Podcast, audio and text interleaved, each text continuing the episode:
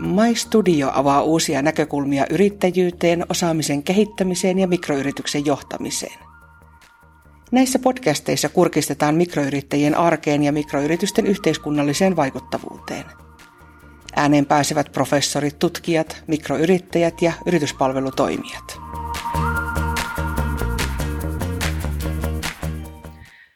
Kahdessa edellisessä jaksossa olemme käsitelleet eri teollisuusoikeuksien muotoja. Nyt olisi sitten tarkoitus jatkaa keskustelua siitä, mistä IPR-oikeuksista riidellään eniten ja mitä näistä riitatapauksista voi oppia. Osaatko sinä tunnistaa IPR-rekisteröintiin liittyvät huijausyritykset? Tänään meillä on keskustelijoina kaksi immateriaalioikeuksien ammattilaista, Suvi Julin ja Ari-Pekka Launne. Minusta kun puhuttiin äsken noista riitatilanteista, joita voi, joko voi liittyä johonkin sopimusasioihin, mutta sitten näihin IPR, rekisteröityihin IPR-asioihin, niin, niin onko tuota, joku semmoinen IPR-suojamuoto, joka aiheuttaa on tullut vastaan, että aiheuttaa eniten riitoja? Vai onko kaikki tasaisesti tavaramerkeistä ja patenteista ja tekijäoikeuksista ja muista riitoja aiheuttavia? Mulla olisi tähän sellainen veikkaus, että jos etsitään sitä suojamuotoa, mistä käydään määrällisesti ja niiden riitoja, niin verkkotunnus. Joo, se voisi olla. Ne, niitä, on, niitä päätteitä on, on tuota, toista tuhatta pitkälti, onko jo yli 2000 Juu. eri päätettä.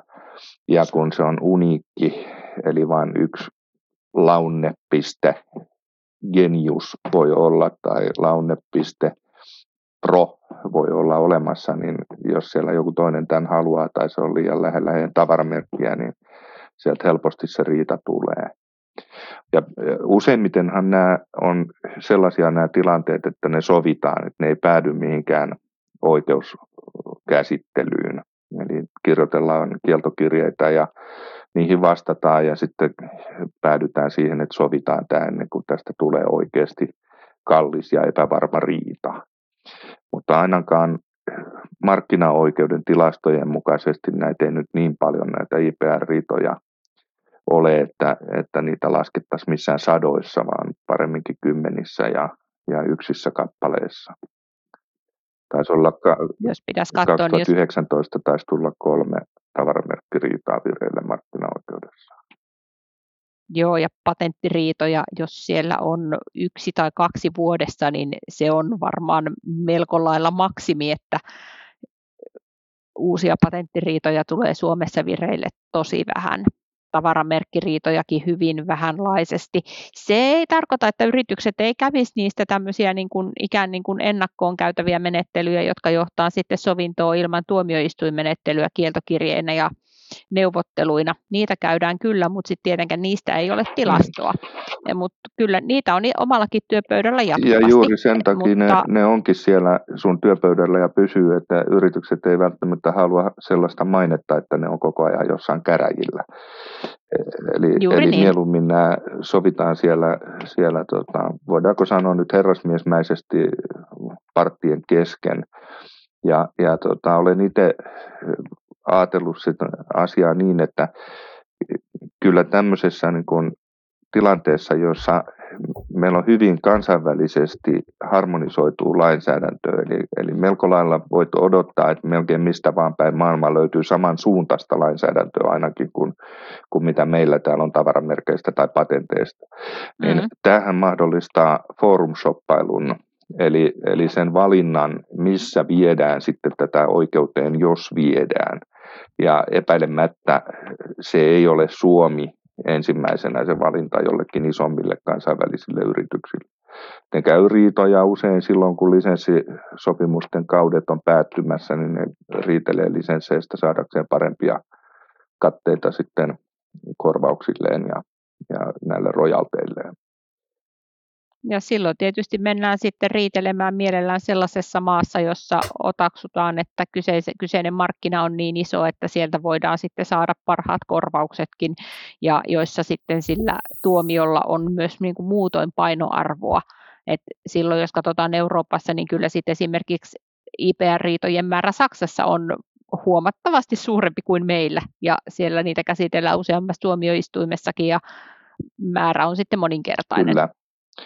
Ja Yhdysvalloissa taas sit mahdollisuus saada sellaisia korvauksia, jotka niin kuin kattaa komeasti kulut, niin ne on erilaiset, mutta niin on myös kulut niistä oikeudenkäynneistä. Että Kyllä. Se, on, se on paikka, josta pienen, pienen suomalaisen yrityksen kannattaa pysyä mahdollisimman kaukana poissa, on yhdysvaltalainen oikeussali. Joo, yhdysvaltalainen sitten siellä ehkä kulttuurikin on lähtökohtaisesti sellainen, että siinä missä meillä asioita ei ensisijaisesti oltaisi viemässäkään oikeuteen, vaan pyrittäisiin sovittelemaan ja ratkaisemaan ne muilla keinoin, niin yhdysvaltalainen ehkä kulttuurikin on vähän sellainen, että asioita lähtökohtaisestikin ajatellaan, että niitä ratkotaan, ratkotaan siellä tuomioistuimissa.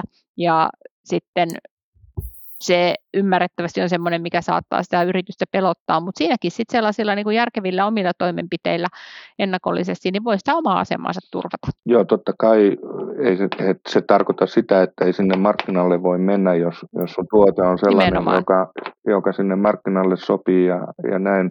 Se tarkoittaa vain sitä, että vielä huolellisemmin pitää miettiä, kun toimitaan vieraassa ympäristössä, että mitä tehdään. Eli tällä strategisella kumppanuudella, kenen kanssa siellä toimitaan, on iso merkitys.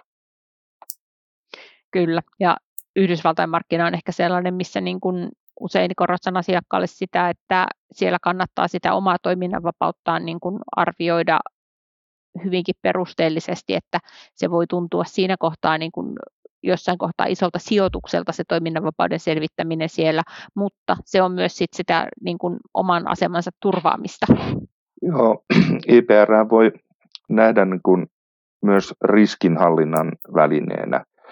Eli eh, juuri nämä toiminnanvapauden eh, varmistamiset, kielto-oikeudet oman, oman alan toimintaan nähden ja muut, niin ne on, ne on riskien tiedostamista ja niiden hallitsemista. Ja jos näihin sijoittaa, niin silloin se on investointi, joka voi tuottaa takaisin.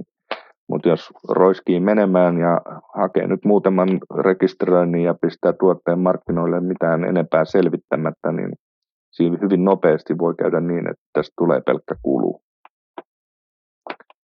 Eikä me aina voida arvata Joo. sitä, että mitä se kilpailija siellä, siellä tekee. Eli patentoinnille ja tavaramerkkirekisteröinnille voi olla muitakin syitä kuin pelkästään se ajatus, että säilytellään omaa toiminnan vapautta ja, ja tota, pyritään kieltämään jotain kilpailijaa, vaan se voi olla ihan puhtaasti tämmöinen rahastuksen keino.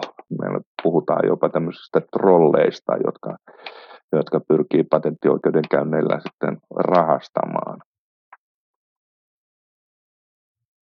Se on ihan totta ja on tavallaan hyvä ymmärtää silloin, että jos siihen liittyen esimerkiksi on riskejä. Ja kuten sanoit, niin se on niin kuin, silloin kyse on myös niin kuin yrityksen riskienhallinnasta. Ja yritys tekee monenlaista muutakin riskienhallintaa, niin IPRn keinot on yksi keino siihen, esimerkiksi toiminnanvapauksien selvittäminen. Ja se on usein aika semmoinen markkinalle mentäessä, niin se on ihan se on itse asiassa hyvinkin keskeisessä asemassa. Ja on hyvä ymmärtää aina, että minkälaiselle markkinalle on menossa, kuinka IPR-intensiivinen se on tai kuinka herkkiä siellä ollaan esimerkiksi riitatilanteiden suhteen. Minkälainen suhtautuminen sillä markkinalla ylipäätään on IPRään? Jotenkin ei ole tilastotietoon perustuva ajatus minulla, mutta tulee sellainen mieleen, että jollakin uudella alalla, missä kaikki ihmiset, jotka sitä uutta alaa on niin kehittämässä, niin ne on hirveän innostuneita siitä asiasta itsestään. Että harvoin siellä ensimmäiseksi ajatellaan, että hei, tämä me patentoidaan ja me estetään kaikkia tulemasta tänne, koska ollaan kehittyvällä, kehittyvässä eh, tekniikan alassa tai kehittyvällä alalla. Mutta sitten myöhemmin, kun tässä alkaa olla niitä kilpailijoita ja sinne tulee väkeä, joka, joka pyrkii ensinnäkin vain rahastamaan sillä, niin silloin ne alkaa nousta nämä oikeudet ja, ja tota, eh, tämmöinen isyysajattelu esiin, että hei, tämä oli meidän juttu ja tämä kuuluu meille ja meidän pitää saada tästä eikä, eikä toiset tällä rahasta, niin se nousee sieltä esiin ja silloin tulee sitten tämä valvontavaihe ja, ja tämmöiset ajankohtaiseksi, kun huomataan, että hei, täällähän on kaikenlaisia toimijoita, jotka tässä norkkii meitä ja kopioi meitä ja aina on helpompi kuitenkin kopioida, kuin keksii uutta. Ja sitten kun halutaan siihen puuttua, niin tulee kysymys, että milläs me nyt puututaan, kun ei meillä olekaan näitä suojauksia ja muuta. Eli tullaan ta- tavallaan niin kuin takaperin tähän tilanteeseen sieltä uudelta alueelta. Jos sä taas menossa johonkin, missä on vakiintuneesti vanhoja toimijoita, kokeilepa perustaa vähittäiskauppaketju tähän maahan, niin siinä on aavistushaastetta, koska siellä on kaksi isoa vakiintunutta ja nyt niiden kolmas kilpailija on kovasti saanut lyötyä sinne itsensä niin kuin läpi. Mutta samaan aikaan muutamia pienempiä ketjuja on, on sitten hävinnyt ja, ja tuota, tämähän on brändien taistoa tämäkin. Et siellä on IPR mukana näissä asioissa muutenkin kuin pelkkinä kilpailun, kilpailulainsäädännön pykälinä olisi tämä toiminta. Ja siinä on, niin kuin sanoit, että siinä on hyvin paljon brändivaikutusta, siinä on hyvin paljon kyse siitä, että minkälainen mielikuva ja muut siihen liittyy ja kaikki se tavallaan, mikä tulee sieltä mielikuvien kautta, kuluttajamielikuvasta, samoin kuin ylipäätään siitä niin kuin yrityksen, yrityksen imagosta ja muusta, niin sen merkitystä ei voi vähätellä. Ei, siihen se perustuukin se ajatus, että haetaan stokkan herkusta eikä alepasta se leipä. Juuri tai näin. sitten toisinpäin, jos ollaan sitä mieltä, että pitää säästää, vaikka samaa leipää sieltä kuitenkin noudetaan. Mitenkä sinusta vielä verkkotunnuksista, just kun sanoit, että on paljon erilaisia päätteitä, niin alkava yrityksen kannattaako tuota, varata yksi verkkotunnus, jossa on vaikka F, FI-pääte vai heti monta niitä erilaista versioita? Mikä siinä on semmoinen ohje? Yleisesti tuohon nimenvalintaan olen neuvonut niin, että kun mietit sitä toiminimeä, joka rekisteröidään kaupparekisteriin, niin siihen sopiva verkkotunnus pitäisi saada varattua itselle. Eli nämä pitäisi niin kuin katsoa vähän niin kuin rinnakkain. Ja jos sitten haluat, että tämä viestittää jotain imagoa tästä omasta yrityksestäsi eteenpäin, niin FI jotenkin leimaa tämän sun yrityksen kotimaiseksi suomalaiseksi. Se kertoo, että se, on, se toimii Suomessa. Jos se on .com-päätteinen, niin silloin mielletään, että se toimisi enemmän globaalisti. .com oli vapaa ja helposti saatavissa edullinen verkkotunnus ja meidän kielialueen mukaiset sanat aika, aika hyvin on ollut saatavissa, mutta nykyään katsoisin, että pitäisi ehkä yrityksen miettiä kolme päätettä itselleen. Sitä kommia, .fiitä ja vielä .euta, jolla lemannuttaisi tänne Euroopan yhteisön alueelle. Jos nämä kaikki kolme sattuisi saamaan ja olemaan vapaana, niin sitten olisi aika hyvä saada se toiminimikin.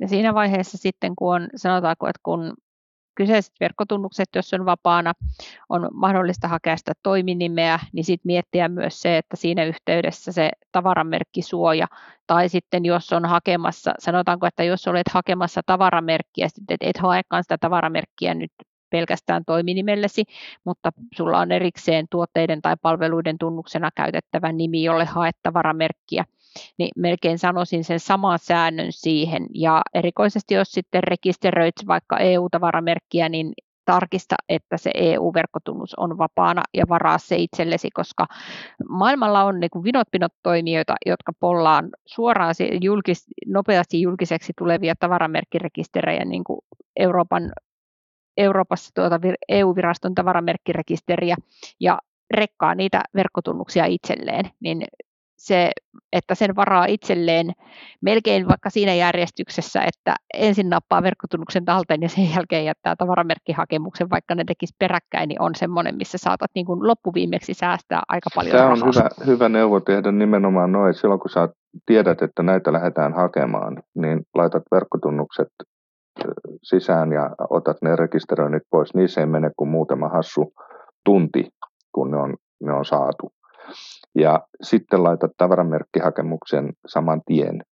Jos laitat tämän toisinpäin, niin sieltä todellakin tulee varmasti Kiinan kielinen tai Kiinasta päin lähetetty automaattikirje sinulle, jossa kerrotaan, että täällä joku yritys juuri on yrittänyt varata sinun toiminimen tai, tai tämän tavaramerkkisi mukaisen verkkotunnuksen, mutta jos nyt heti lähetät tuhat euroa, niin, niin saat sitten tämän itsellesi, että me estämme. Nämähän on ihan huijauksia, ne muodostuu automaattisesti eikä kukaan verkkotunnusrekisterissä ehdi katsoa kaikkia niitä tunnuksia, mitä siellä rekisteröidään ja katsoa, että kelle ne oikeasti kuuluisi. Jälkikäteinen valvonta pelaa näissä, näissä aina. Ja siitä se riitelykin sitten aiheutuu, jos, jos niitä halutaan jälkikäteen saada pois.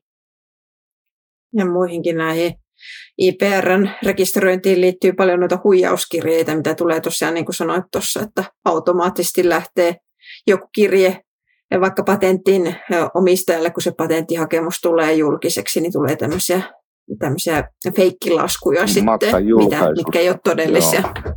Niin, maksaa julkaisusta että... tai julka, tavaramerkistä, tavaramerkkihakemus tulee julkiseksi, niin saat kymmenkunta kirjettä erinäköisiltä hämärätoimijoilta, jotka toimivat yleensä maissa, joissa ne ovat juuri juuri laillisen rajoilla.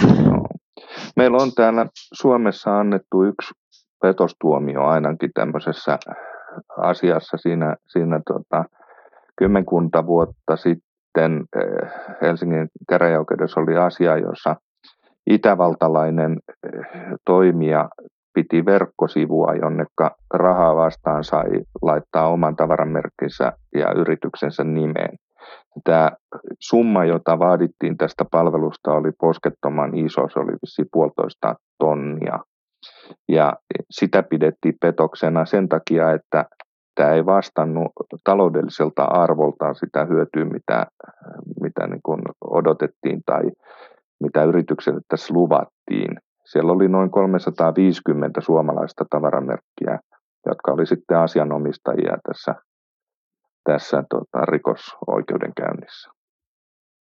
No, noissakin kannattaa olla hyvin tarkkana noita, kun laskuja tulee. Ne on oikein näköisiä kyllä ja, ja sillä tavalla, että mitä kanssa on, kun on hoitanut patenttihakemuksia, niin huomannut, että niistä joskus äkkisilmäykseltään näyttää, että tämä on oikeasti semmoinen maksu, mikä pitää, ja varsinkin patenteissahan pitää hyvin paljon erilaisia maksuja maksaakin koko sen prosessin aikana, niin niitä voi helposti sitten sokastua, että tämä on oikea ja tämä ei ole sitten välttämättä se oikea maksu, mikä pitää maksaa. Kannattaa varmistaa sitten, jos epäilee yhtään, niin kysymällä alan ammattilaisilta, että onko tämmöinen toimija legitiimi vai ei. Ja itse asiassa näistähän löytyy lista ainakin Euroopan yhteisön teollisoikeusviraston sivulta näistä toimijoista, jotka lähettelee tämmöisiä aiheettoman, aiheettomia kyllä. tai oikeastaan laskun näköisiä tarjouksia. Ja meillä on kyllä suomalaisiakin toimijoita tässä mukana, jotka, jotka lähettää näitä uudistamismuistutuksia ja, ja siellä lukee pienellä, että jos maksat tämän, niin hyväksyt, että meistä tulee asiamiehesi. Eli loppujen lopuksi kyseessä ei ole lasku, vaan laskun näköinen tarjous. Kyllä. Ihan samaa on vallalla myös, on erilaisia rekisteröi yrityksesi tähän ja tähän luetteloon tai listaan ja saat tällaisen ja tällaisen tunnuksen. Niitäkin on aika paljon. Ja näitä tulee tyypillisesti myös vasta perustetuille yrityksille. Niissä sama varovaisuusperiaate, että yleensä mitkä tahansa tällaiset, niin sanotaanko, että jos et ole sitä yritystäsi rekisteröinyt Puolaan, niin sinulla ei luultavasti ole mitään syytä rekisteröidä itseäsi johonkin puolalaiseen, vaikkapa sinne puolalaiseen tai jossakin muualla toimivaan eri epämääräisen tunnuksen tarjoavaan yritysrekisteriin. Niin, meillä oli näitä kalenteri, yrityskalenteri-juttuja täällä joitakin vuosia sitten myös, missä, missä sitä Kyllä. ei saanut sitä tilausta oikein lopetettua. Et jos ensimmäisen kerran oli siihen erehtynyt, niin sieltä tuli vain vuosilaskua sitten vaikka kuinka kauan. Kyllä nämä sudenkuopat oikeastaan on ihan samoja kuin tavallisen ihmisenkin elämässä täällä taloudellisella puolella, eli kaikki haluavat sinun rahasi tavalla tai toisella ja tekevät sitten enemmän tai vähemmän laillisia temppuja sen, sen rahan irrottaakseen. Ja koska pienellä alkavalla yrityksellä harvoin on mitään laajaa kassavirtaa, mistä, mistä riittää ammennettavaa, niin kyllä siinä tarkkana täytyy olla. Onko teillä vielä jotakin esimerkkejä vaikka jostain riitatilanteesta, mitä on käyty joko kulissien takana tai tosiaan sitten, tai sitten ihan markkinaoikeudessa, että josta voisi jotakin oppeja ammentaa kiteytettynä? No markkinaoikeudessa on ainakin yksi semmoinen mielenkiintoinen ratkaisu ollut pari vuotta sitten, joka minua, minussa herätti niin kuin sanotaanko vähän enemmänkin tunteita. Ja kyseessä oli tämmöinen huonekaluliikkeiden välinen riita huonekalujen nimistä tai, tai näiden mallistojen nimistä. Ja, ja tota, siinä oli yritys Laulumaa, joka, joka oli rekisteröinyt joukon tavaramerkkejä. Nämä oli käytännössä naisen etunimiä. Oli siis Sofiaa ja Victoriaa ja jotain tämmöisiä heidän portfoliossaan.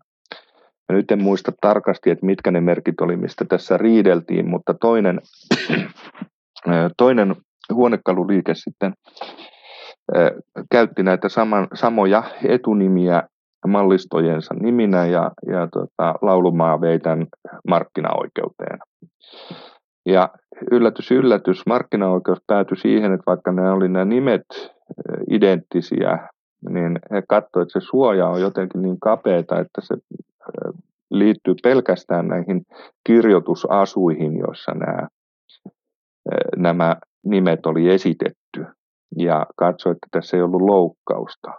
Ja tämä kyllä tavaramerkkijuristin silmään vähintäänkin pisti, koska jos ei ne nyt ollut ihan niin sanottuja double identity, eli kahta täysin identtistä merkkiä koskeva tämä asia, niin, niin tota, vähintään sekoitettavuuskriteerit siinä kyllä täyttyy. Ja kysymys siis kuuluisi, että olisiko nämä saanut nämä jälkimmäiset rekisteriin näiden rinnalle, jos kerran sitä sekoitettavuuden vaaraa ei tässä tässä ollut, mutta tätä ei pidetty tavaramerkkiloukkauksena. Ja e, se, siinä on kaksi opetusta. Ensimmäinen opetus on se, että vaikka se näyttäisi alun alkaen siltä, että tämä on ihan selvä tapaus, niin asiat on usein niin kuin ne ajetaan ja sitten niissä on vielä se mahdollisuus, että sitä tulkitaan vähän toisella tavalla kuin miten itse tulkitset. Ja toinen opetus oli se, että tämä juuri olisi kannattanut pyrkiä sopimaan näiden parttien kesken, koska tämä aiheutti kymmenien tuhansien oikeudenkäyntikulut, jotka tuli tässä maksettavaksi sen lisäksi, että omien merkkien tämä erottamiskyky tuli kyseenalaiseksi tässä ja se, että onko ne nyt edes mitään, minkään väärttejä ne rekisteröinnit. Tämä on laivoimainen päätös, koska tälle ei korkein hallinto-oikeus, korkein oikeus myöntänyt mitään valituslupaa. Toinen asia, mikä mulla on, mä olen patenttiasioita istunut jonkun verran tavaramerkkeistä ja malleistakin olen kyllä istunut markkinaoikeudessa, mutta patenttikeisseissä patenttikeissien puolelta tulee sitten mieleen oikeastaan semmoinen asia, mikä on ehkä hyvä nostaa esille, ja tämä ei liity yhteen yksittäiseen patenttiasiaan, vaan tämä on semmoinen yleinen, että jos sitten patenttiasiasta ollaan riidoissa ja ollaan, ollaan siellä markkinaoikeudessa asti ja riidellään siitä, että loukkaako joku tuote nyt sitten, tuote tai laite esimerkiksi nyt sitten toisen osapuolen patenttia, niin siellä on niin kuin hyvä tiedostaa se, että se arviointi on aina niin kuin semmoista hyvin yksittäistapauksellista. Ja se valitettavasti kulminoituu usein siihen, että kun patentissa kuitenkin sen patentin suoja-alan määrää patenttivaatimus. Lakikin sanoo niin, että se on se patenttivaatimus, se on se lyhyt tekstinpätkä, jossa on kuvattu, että mikä sen, suojapiiri, mikä sen patentin suojapiiri on. Se määrää suoja-alan ja sitä tulkitaan sen mukaan, mitä sitten voidaan selityksestä päätellä, tai jos selityksessä ei ole annettu tarkempaa, niin usein sitten tulkitaan niin, että sitten sitä tulkitaan sen patentin haltijan eduksi siten, että miten se voidaan niin kuin laajimmassa merkityksessään ymmärtää, jos mitään rajoitteita ei ole. Niin se useimmiten yllättävää kyllä, tai se ei ehkä ole itselle yllättävää, mutta sitten osapuolille se usein on yllättävää. Niin on se, että se kulminoituu hyvin yksittäisten asioiden tulkitsemiseen. Hyvin siihen, että mitä itse asiassa tarkoitetaan jollakin termillä. Ja siinä meillä onkin oppimista itse kullakin, koska tällä alalla on melko vakiintuneesti ymmärretty tietyillä sanoilla tiettyjä asioita, mutta ne tuomarit ei välttämättä ole tältä alalta tuomarit eivät välttämättä ole tältä alalta ja tuomari saattaa tehdä siitä asiasta ihan toisenlaisen tulkinnan kuin teknisesti orientoitunut patenttiasiamies tai juristi, jossa me ollaan sitä mieltä, että kyllä kaiken järjen mukaan olennaisesti suora tarkoittaa tätä, niin tuomarin mielestä olennaisesti suora on ihan eri asia. Tuohon liittyy semmoinen anekdootti omasta opiskeluvaiheesta, kun Vantaan silloisessa kihlakunnan oikeudessa kuuntelin riita-asioita ja siellä oli talopaketista kysymys ja hinnanalennusvaatimus, koska se ei vastannut sitä, mitä oli tilattu. Ja siellä väiteltiin siitä, että pakettiin kuulunut tammi-peiliovi ei ollut tammiovi, niin kuin oli luvattu, että tammiovi pitäisi olla, vaan siinä oli, se oli tammi-peiliovi. Ja tälle tuomarille yritettiin monen kautta selittää, että mitä ne peilit siinä tammiovessa ovat. Eli nämä raamin näköiset mm-hmm. reunat tai listat. Ja, ja tota, kun hän ei ymmärtänyt sitä ollenkaan, että miten tammipeili voi edes toimia, kun eihän puu heijasta mitään. Näin, näin saattaa käydä. Tämä, tässä patenttiasioissa saatetaan olla vähän samankaltaisessa tilanteessa joskus, että kun tuomarilla ei sitten ole sitä välttämättä sitä teknistä osaamista. Toki siellä on tekninen jäsen, mutta sitten sekin on vähän, että onko se sen teknisen jäsenen tekniikan alan osaamisen Joo. piirissä sitten tosiasiassa vai ei, koska kaikkien alojen asiantuntijoitakaan emme ei ole. onneksi olla. Semmoisen, jos näitä yleisiä ajatuksia ajattelee, niin semmoisen taas mä nostaisin esiin, että yleensä tämmöisessä oikeudenkäyntitilanteessa, riitatilanteessa, niin todisteet, jotka pitkälti on kirjallisia todisteita näissä IPR-asioissa, niin ne nousee erittäin tärkeäseen asemaan. Ja kun puhutaan vaikkapa käytön, käyttämättömyydestä tai merkin käyttämättömyydestä tai tällaisista seikoista, niin se, että yritys on dokumentoinut tämän oman merkkinsä käytön sitä myötä, kun sitä on tapahtunut jo etukäteen, mapittanut vaikka vuosittain esitteensä tai nettisivujen kuvaruutukopiot tai tämmöiset, niin se helpottaa huomattavasti sitä todistusaineiston keräämistä. Yhdessä asiassa, jossa, jossa istuin avustavana lakimiehenä, niin ongelma oli semmoinen, että väitettiin, että merkkiä on käytetty tietyllä tavalla ja siihen tämän kantajan todisteet oli sitten tietenkin sellaisia, että ne osoitti, että sitä on käytetty näin. Ja meiltä meni huomattava määrä aikaa ennen kuin me kerättiin semmoinen materiaali, joka osoitti, että on sitä käytetty kyllä ihan oikein, että nuo on tämmöisiä sirpaleita ja, ja lapsuksia, jotka on sitten korjattu myöhemmin, mutta kun joku oli löytänyt ne hankalat, hankalat tota, selitettävät, että miksi olette käyttäneet merkkiä ne niin kuin yleiskielen sanaa. Muutama Kyllä. tämmöinen, kun oli löytynyt, niin, niin me jouduttiin sitten tekemään huomattava työ, että löydettiin semmoinen materiaali, joka osoitti, että ne todella on vain sirpale, eikä, eikä muodosta sitä koko näyttöä siitä, miten merkkiä on käytetty. Eli tässä kannattaa aloittavankin yrityksen ruveta pistämään vaan materiaalia nippuun sitä mukaan, kun sitä syntyy tästä merkistä ja käytöstä. Ja sitten tietysti vielä toinen puoli tuossa asiassa, että kysyä, että miten sitä merkkiä tulee oikeasti käyttää, milloin laitetaan R ja milloin TM ja, ja minkälaisessa materiaalissa se pitää missäkin vaiheessa olla näkyvissä.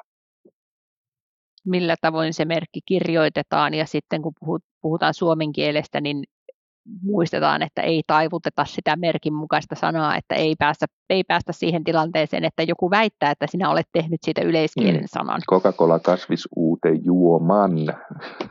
Siellä kasvisuute juomaa Nimenomaan. voi taivutella, mutta Coca-Cola ei.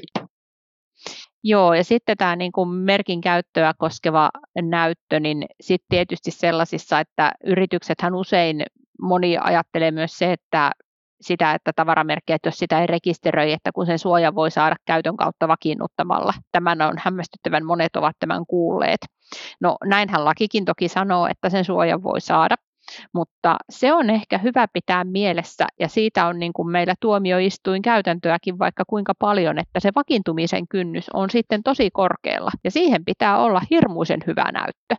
Ja se, ei, se tavaramerkki ei sitten niin kuin vakiinnu välttämättä kovin laajalle joukolle tavaroita tai palveluita. Et se vakiintuu sitten vaan niille, joiden osalta se pystytään osoittamaan, että se on vakiintunut. Ja se kynnys on aika korkealle hilattu. Ja siitä on niin kuin oikeuskäytännössäkin meillä kyllä ratkaisuja aika laajalti. No, siihen voi ehkä vedota siinä tapauksessa, että joku toinen pyrkii sinua kieltämään rekisteröimällä merkin sen jälkeen, kun sinä olet käyttänyt mm, omaa, kyllä. jolloin voitaisiin sitten vilpilliseen mieleen vedota, jos he on tienneet sinun merkkisi käytöstä. Mutta tosiaan nämä on sellaisia tilanteita, ne on poikkeustilanteita, niin kyllähän rekisteröinti on siinä mielessä hyvä asia, että silloin paperilta näkee, mitä on suojattu. Mitä on suojattu ja mistä päivästä se suoja on itse asiassa ainakin alkanut. Sitten on, niin kun, sit on paperilla jotain. Mä oon istunut sellaisessa jutussa oikeudessa, jossa meillä oli tämmöisiä tuota, talvimetsästysvaatteiden kamokuvioita. Ja siinä pyrki sitten tuota kantajaosapuoli väittämään myös, että tämmöinen niin siinä talvimetsästysvaatteessa käytetty kamokuvio on vakiintunut tavaramerkiksi ja toisen osapuolen käyttämä kuvio loukkasi no heillä oli kyllä rekisteröintejäkin, mutta he pyrkivät väittämään, että se loukkaa myös tämmöistä vakiintunutta tavaramerkkiä. Ja siinä kyllä niin kuin hyvänä, hyvä esimerkki ehkä on se, miten vaikeaa se vakiintumisen osoittaminen sitten on, koska kyllähän he oli käyttäneet sitä kuviota, mutta kun se oli skaalattu kankaalle ja sitten kun siitä on leikattu vaatteen vaatteen palasia kaavan mukaan, niin niistä hyvä, jos kaksi pipoa tuhannesta sai näyttämään samannäköiseltä niin siinä on aika vaikea osoittaa sen merkin vakiintumista, kun sitä ei missään oltu käytetty kokonaisuutena sitä kuviota. Sellainen, jossa toi käyttö ja vakiintuminen tuli minulle vastaan taannoin oli talkkuna ja pussi, joka oli kai ollut täsmälleen saman näköinen jostain 1902 vuodesta alkaen. Ei ollut rekisteröity. Mutta että siellä, heillä oli niitä pusseja, ne oli, ne oli aina, aina samannäköisiä. Ja kysymys oli vähän sellainen, että pitäisiköhän tämä nyt rekisteröidä sitten, kun sata vuotta on tässä talkkuna ja ohopussi täyttämässä. Käyttöhän voi vahvistaa semmoisenkin merkin rekisteröitävyyttä, joka muuten ei olisi rekisteröitävissä. Eli ja sellaisessa tilanteessa sillä on ehkä sillä nimenomaan sillä vakiintumisen kautta saatavalla sitten käytöllä ja sillä kerätyllä käyttönäytöllä, niin sillä voi olla oikeasti arvoa, että jos siitä saadaan rekisteröityä. Että voisin kuvitella, että se talkkuna ja hopussi on muuten melko haastava rekisteröitä. No, kyllä. Siinä taisi olla punaista, valkoista ja sinistä ja niitä löytyy vieläkin kaupan hyllyltä. Kuvittelisin ainakin näin. Mutta kyllä niin kun yhden asian vielä voi tässä nostaa, ja se nousi tuossa IPR-strategiaa, kansallista IPR-strategiaa, kun valmistellaan, niin siinä teetettiin tämmöinen kysely yrityksille, että mitä mieltä he on erilaisista asioista tämän IPRn tiimoilta. Ja yksi näistä kyselykohteista koski markkinaoikeutta ja markkinaoikeuden maksuja. Ja, ja tuota, meillä on hyvin hillitty oikeastaan tuo hakemusmaksu patentti- ja rekisterihallituksessa, jos puhutaan tavaramerkistä, niin muutama satanen ja, ja saat merkin. Kaksi luokkaa, muistaakseni 350 olisi se hakemusmaksu.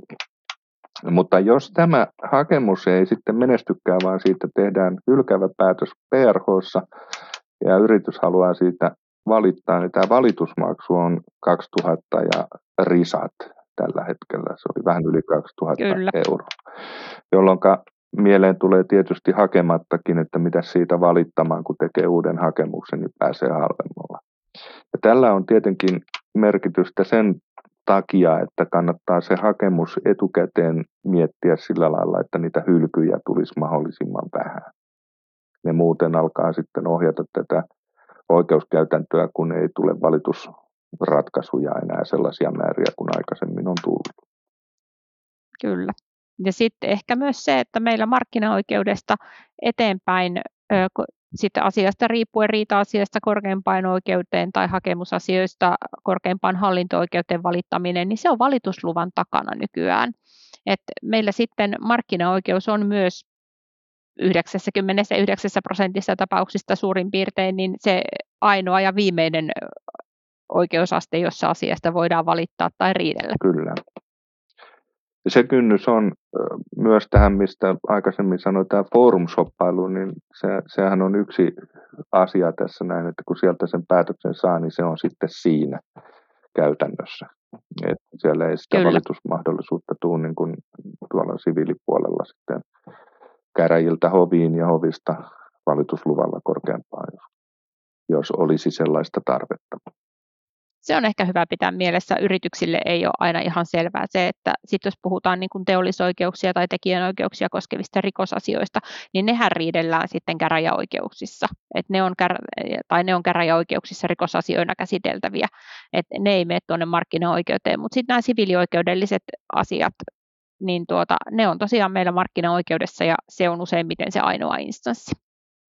Se on myös yksi asia, mikä meillä varmaan aika paljon rohkaisee siihen, että osapuolet myös sopivat sitten niitä riitoja mielellään, että se saatetaan kokea myös aika riskialttiina viedä se asia tuomioistuimeen, kun tiedetään, että sitten jos se tuomioistuimen ratkaisu menee mönkään, niin tuota, siitä ei välttämättä päästä valittamaan. Todennäköisyys, että päästään valittamaan on niin pieni, että se nähdään jo aika isona riskinä. Ja tämmöisissä tavanomaisissa tavaramerkkiloukkauksissa tai pienemmissä patenttiriidoissa, jotka ei ole siis isojen globaalien jättien riitoja, niin näissä näyttelee varmasti osuutta myös se, että nämä ei ole yleensä oikeusturvavakuutusten piirissä.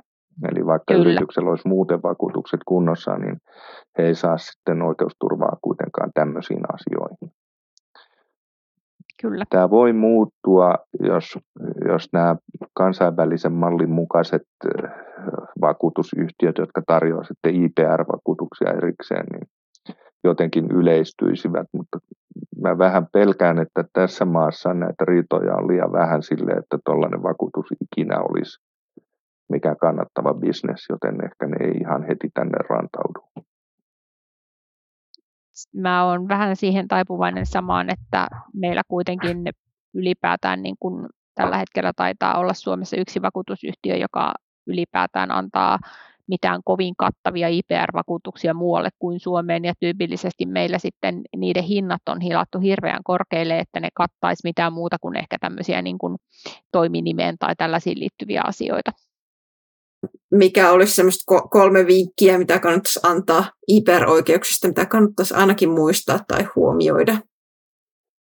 Kolme vinkkiä tai kolme kohtaa, jotka miettiä. Ne on varmaankin Aripekan ohjeet sitten sellaiset, että, että mieti ensin, mitä haluat, sitten selvitä, miten sinne voi päästä ja sitten pysy sillä tiellä, minkä valitsit. Se muutos, mikä tässä strategiassa, strategiassa tehtäisiin sitä mukaan, kun maailma siinä ympärillä muuttuu, niin se ei tarkoita sitä, että siltä tieltä pitäisi poukkoilla jollekin toiselle polulle aina eh, vähän väliä, vaan, vaan kyllä se tavoite on oltava kirkkaana mielessä, että mitä minä tällä haen, ja nämä on ne keinot, jotka minä olen nähnyt, näistä minä olen valinnut, ja tätä tietä minä olen päättänyt, päättänyt mennä sinne. Voihan valita esimerkiksi sellaisen tavan, että lähtee täysin uudelle alalle, tekee siellä patentteja itselleen, hakee patentteja ja paaluttaa tämän maailman semmoiseksi, että sitten kun aika on, niin ohjaa jonkun tietyn liiketoiminnan alan täysin sinne oman, oman paalutuksen sisään ikään kuin paimentaa tämän karjan lypsettäväksi. Ja siinä varmasti tarvitaan rahaa ja siinä tarvitaan onnea ja muuta, mutta loppujen lopuksi pitkäjänteinen työ on kyllä se onni, mikä, mikä tässä niin kuin osoittaa ihmisille ja yrityksille, että kuka se menestyjä on vai ei. Täysin säkällä IPR-salkun rakentaminen ei varmaan onnistu. Ja jos tuohon jotain lisäisi, niin mä sano, lisäisin siihen sen, että niin kun, se on tavallaan luonnollinen osa tuota, mutta teen niitä päätöksiäsi niin kuin tiedostetusti, silleen, että oikeasti, oikeasti niin kuin selvität ne vaihtoehtosi ja sen, sen, että mitä ne tarkoittaa, mitä niistä, mitä niistä voi seurata tai olla seuraamatta, ja tee ne valintasi ja päätöksesi ihan tiedostetusti, että käytä asiantuntijan apua myös siinä, ja huolehdi sopimuksista. Sopimuksissa olevat puutteet on loppuviimeksi monesti valitettavasti semmoisia sanotaanko, että hyviä riidan alkuja tai e, vähintään huomattavasti paljon päävaivaa aiheuttavia tilanteita. Ja rahaan yleisesti ottaen on suhtauduttava realistisesti, että jos sä tavoittelet globaalia kielto-oikeutta johonkin asiaan ja yksin oikeutta patentin muodossa, niin et voi ne odottaa, että se ei maksa mitään, vaan kyllä se jotain maksaa ja silloin pitää punnita sitä, että onko mikä se hyöty tästä on siihen voittoon, mitä tällä on saavutettavissa, niin minkälaisen riskin me otamme, kun me jonkun sijoituksen teemme. Investointi Kyllä. tämä on silloin, kun, kun se on tehty järjellisesti ja tähtäimenä saada siitä rahat pois. Kulu se on silloin, kun sitä ei ole mietitty ja se vaan tapahtuu. Ja Tämä pätee, erikoisesti tämä pätee patentoinnissa, kaikessa muussakin IPRssä mun mielestä, mutta erikoisesti patentoinnissa siinä mielessä, että siellä niin kuin kaiken A ja O on loppuviimeksi, sitten jos patentointipolulle lähdetään, niin jokaisen keksinnön osalta se ensimmäinen patenttihakemus, joka siitä tehdään, koska sitä laajempaa suojaa on sitten vaikea saada, niin se on, niin kuin mietit, se on tehtävä huolellisesti ja siinä kohtaa se on ehkä se väärä paikka sitten säästää. Et jos ollaan patentointipolulle menossa, niin sitten siellä ensimmäiseen hakemukseen täytyy niin kuin käyttää riittävästi varoja ja riittävä, sijoittaa riittävästi, koska se pitää tehdä niin hyvin kuin se voi tehdä. Sen paikkominen jälkikäteen on jopa mahdotonta. Hyvin suunniteltu on puoliksi tehty, sanotaan. Kyllä. Pitää hyvin paikkaansa, että patenttihakemuksessa kannattaa huolellisesti laatia, kun sitä on niin vaikea täydentääkin sitten, jos ei mahdotontakaan jälkikäteen. Että ei mm. sinne kauheasti voi tehdä ainakaan lisäyksiä sitten enää. Ei, se, on, se on hyvin rajallista sitten, että me ollaan niin riippuvaisia siitä, mitä siinä ensimmäisessä patenttihakemuksessa sille keksinnölle on sanottu. Me ollaan riippuvaisia siitä sitten patentointipolussa loppuun saakka. Tässä on jokaisella yrityksellä on niin omat tarpeensa ja vaikka kuinka niin kuin löydettäisiin yhtäläisyyksiä, että monessa yrityksessä on noin tai näin, niin eh, kun ottaa huomioon niiden alueellisen toiminnan erilaisuuden, että kuka tähtää maailmalle ja kuka ei, ottaa nämä erilaiset ansaintamallit huomioon, joita on siis kymmeniä, ottaa huomioon erilaiset tekniikan alat, business to business systeemit, business to consumer systeemit sun muut, niin se on aina katsottava se yrityksen oma tilanne kuitenkin ja ymmärrettävä, että minkälaisessa maailmassa se toimii.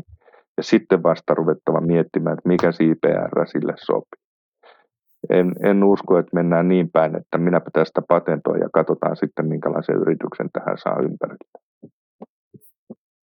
Harvemmin se niin päin menee, että se, sanotaanko, että se voi joskus lähtökohtana voi olla se, että yritys löytää kyllä sitten mielenkiintoisen alan ja toteaa, että tänne on niin kuin vaikea patentoida, mutta tänne olisi sitten kyllä se IPR hankittavissa muulla tavoin, ja se on tietysti vaihtoehto, mutta harvemmin se syntyy niin, että patentoin ensin jotain ja sitten mietin, että syntyisikö tästä yritys.